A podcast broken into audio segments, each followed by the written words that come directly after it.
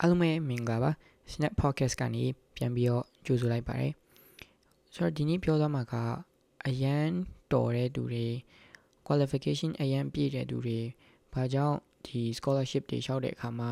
reject ထိရလဲပေါ့အငင်းခံရတာလဲဆိုရပတ်သက်ပြီးတော့ကျွန်တော်ကြုံမှုတဲ့ဒါအတွေ့အကြုံတွေ experience တွေကိုကျွန်တော် sharing လုပ်ပေးသွားမှာဖြစ်ပါတယ်ဆိုတော့ဒီနေ့ podcast မစခင်မှာ အာကျွန်တော် podcast တွေကို Spotify Google Podcast နဲ့ Apple Podcast တွေမှာတောက်ပြီးတော့နားထောင်လို့ရတယ်လို့ဒါ YouTube နဲ့ Facebook မှာလည်းအာလာပြီးနားထောင်လို့ရတယ်ပေါ့နော်ဆိုတော့အာကျွန်တော် topic လေးကိုတွားလိုက်ရအောင်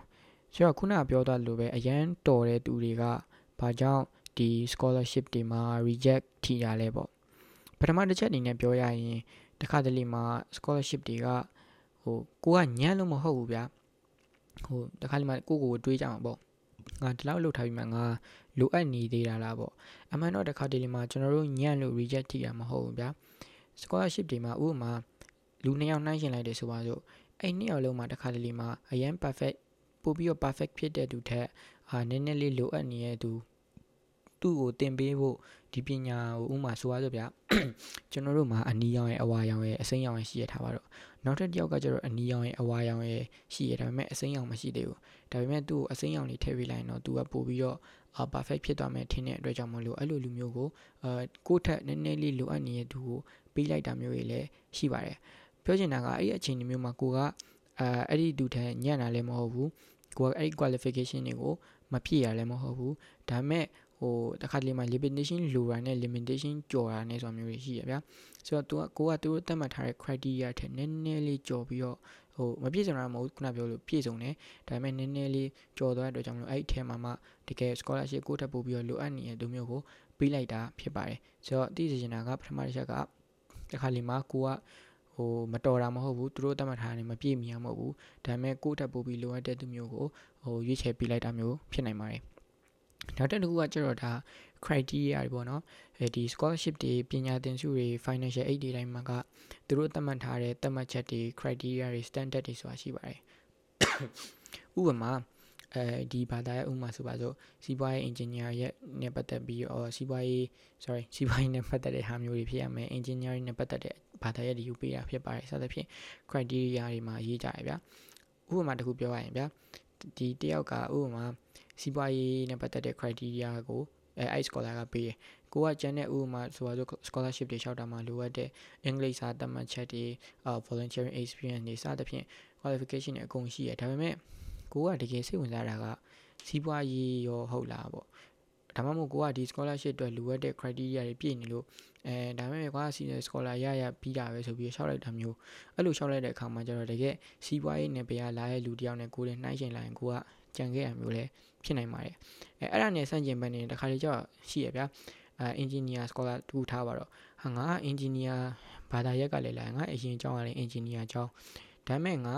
ဟိုတခြားဆေးကျောင်းကလာတဲ့ဆေးကျောင်းနေလာပြီး engineer ကျောင်း၆တဲ့ကောင်နဲ့ရှင်းလိုက်တော့ငါက तू ကဆေးကျောင်းကလာတဲ့ကောင်ကဘာလို့ရသွားလဲပေါ့အဲ့လိုမျိုးရှင်းတဲ့အခါကျတော့ဒါကရှင်းပြောရင်တော့ကျွန်တော်တို့ study plan နဲ့ပတ်သက်ပြီးကွာသွားတယ်လို့ပြောလို့ရအောင်ဘာလို့လဲဆိုတော့ဥပမာကျွန်တော် scholarship တွေလျှောက်တဲ့အခါမှာ personal statement တွေအာ study plan တွေရေးရတယ်ပေါ့အဲ့ဒီခါမှာကိုကတော့ဟုတ်တယ်ဒါ engineer အကြောင်းကလာတယ်ဒါပေမဲ့ကိုကဒီ scholar လျှောက်တဲ့အခါမှာခုနပြောတဲ့ personal statement တွေရေးတဲ့အခါမှာတကယ်ဘာသာရပ်ကိုကိုကတကယ်စိတ်ဝင်စားရတာဒါမှမဟုတ်အရင်ကနေရပဲ ဟို engineer အကြောင်းကိုဒီတိုင်းပဲဘောဟိုအင်္ဂါတက်ခိုင်းလို့တက်လိုက်ရတာလားဒီ scholar လျှောက်တဲ့အခါမှာလည်းကိုယ့်ရဲ့ study plan ကိုကောင်းကောင်းမပြနိုင်မင်းနဲ့ခုနကလာတဲ့ဆေးကျောင်းကတယောက်က तू ကအရင်တော့ဆေးကျောင်းတက်ခဲ့ရတယ်ဒါပေမဲ့အခုချိန်မှာ तू engineer school ကိုတကယ်တက်ချင်တယ်သူ့ရဲ့ study plan မှာလည်းကျွန်တော်ဒီကျောင်းနေတက်ပြီးတဲ့ဒါရီဒါရီတင်ချင်တယ်ဒါရီဒါရီလုပ်ချင်တယ်စသဖြင့်သူ့ရဲ့ study plan ကိုကောင်းကောင်းချပြနိုင်တဲ့အချိန်မှာဟိုကိုကကြံခဲ့တာမျိုးလည်းရှိနိုင်ပါတယ်နောက်ထပ်တစ်ခုကကျတော့ need base scholar တွေပေါ့နော် need base scholar တွေကတော့အဲရှင်းရှင်းပြောရရင်ဥပမာဒါတခါလေမှာတကယ်အကူအညီ financial aid လိုအပ်တဲ့တူတွေကိုပေးတာမျိုးအဲ conflict ဖြစ်တဲ့နေရာအခုလိုအချိန်မျိုးဆိုကျွန်တော်မြန်မာနိုင်ငံကလူတွေလိုမျိုးပေါ့နော်ဒီ conflict ဖြစ်တဲ့နေရာကတူတွေကိုဒုက္ခရောက်နေအခက်အခဲရောက်နေတဲ့တူတွေကိုပညာသင်ဖို့အဲ့လိုမျိုးပညာဆက်သင်ဖို့အတွက်ငွေကြေးစသဖြင့်အခက်အခဲရောက်နေတဲ့တူတွေကိုပေးတာမျိုးလည်းရှိပါတယ်ကိုကတခါတလေမှာအဲ့လိုမျိုးဆိုရင်လည်းအများ comparison လုပ်တဲ့အခါမှာ ကိုကသူတို့သတ်မှတ်ထားတဲ့ criteria လည်းပြည့်စုံနေရဲ့ဒါပေမဲ့ဥမာဆိုပါစို့အဲကျန်တဲ့တယောက်ကကိုကျန်တခြားသူတွေကကိုယ့်ထက်ပိုပြီးတော့အကူအညီလိုအပ်နေရမျိုး financial ဘိုင်းရတော့လကောင်း supporting တခြားတော့တခြားတော့အဲ့လိုမျိုး supporting တစ်ခုခုအရာလိုအပ်နေရမျိုးအရာလိုအပ်နေရမျိုးဆိုအဲအဲ့လိုမျိုးပေါ့နော်ကိုညီလိုအပ်နေရမျိုးဆိုရင်တော့အဲအဲ့လိုမျိုးအကြောင်းကြံခဲ့တာမျိုးတွေလည်းရှိပါတယ်အဲနောက်ဆုံးတစ်ခုကကျတော့ဒီ donor တွေပေါ့နော်ဒီလူဒန်းတဲ့သူတွေ organization တွေကပေးတဲ့တချို့ အဲ scholarship တွေကကျတော့တခါလီမှာသူတို့ကဘယ်လိုနေရဘယ်လိုဖြစ်နေတဲ့သူဘယ်လို data ကလူတွေကိုပေးရမယ်ဆိုပြီးတော့တတ်မှတ်ထားမျိုးရှိပါတယ်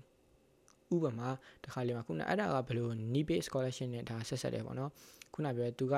အဲကိုကဗျာဆိုပါစို့အဲ credit အဲဆိုပါစို့ဥမာ A A data နဲ့ B data B data နဲ့လာတဲ့သူပဲဆိုပါစို့ A data ကကိုက A data မှာနေရတခြားတယောက်က B data မှာနေရဒါပေမဲ့ဟို scholarship က အဲ B B ရက်ကွက်မှာနေရသူပဲပေးရမယ်ကိုက A ရက်ကွက်ကကောင်ငါ B ရက်ကွက်က scholar ကိုတွားလျှောက်တယ်ဆိုပြီးတော့အဲအဲ့လိုအချိန်မှာကိုက qualification တော့ပြည့်တယ်ဒါပေမဲ့ तू က B ရက်ကွက်ကလူကိုပေးရမယ်ဆိုပြီးသတ်မှတ်ထားတဲ့အတွက်ကြောင့်မလို့ကြံခဲ့ရမျိုးလည်းရှိပါတယ်ဒါပေမဲ့အဲ့ဒီတခုအဲ့လိုမျိုး scholar တွေကတော့အရန်ရှားပါတယ်ဒါပေမဲ့မရှိဘူးတော့မဟုတ်ဘူးရှိပါတယ်ဆိုတော့ scholarship လျှောက်တဲ့အခါမှာဒါဟို reject ပေါ့နော် reject ထိခံရတဲ့ဒဏ်တွေကိုလည်းကျွန်တော်တို့ကကိုယ်တိုင် prepare လုပ်ထားဖို့လိုပါတယ် ဟိုဒါကလည်းကျွန်တော်တို့နားလည်ပေးလို့ရဘာလို့လဲဆိုတော့ scholarship လျှောက်တဲ့အခါမှာ recommendation letter တွေတောင်းရတယ်အဲ့လိုမျိုးအင်္ဂလိပ်စာပေနဲ့ပတ်သက်တဲ့အဲ IELTS တွေဆိုဖြစ် TOEFL ဖြစ်ဖြစ်စာမွေးတွေကိုကိုကပြင်ဆင်ရတယ်ဟိုအများကြီးပြင်ဆင်ရတယ်ဗျာပြီးမှအဲ့လိုမျိုး personal statement တွေအဲ့လိုမျိုးရေးပြီးထပ်လိုက်တယ်အဲဒါမျိုးတွေမျောလင့်ပြီးတော့မှကို expectation အများကြီးထားပြီးတော့မှ reject ခံလိုက်ရတဲ့အတွက်အဲ့ဒီခံစားချက်ကဟိုစိုးတယ်ဆိုတာကိုအာကျွန်တော်နားလည်ပေါ့နော်အဲဒါပေမဲ့လည်းဗျာဟိုကျွန်တော်တို့ crash ကို တွတ်ပြီးတော့ဖြေတောင်းရင်တော့မှတည်မလားညင်းခံရရင်10ကညင်းရင်နောက်တဲ့7တခါဆက်ကြိုးစားတည်ရပဲ scholarship တွေက crash စီကအဖြေတောင်းရတော့မခက်ဘူးဗျာဆိုတော့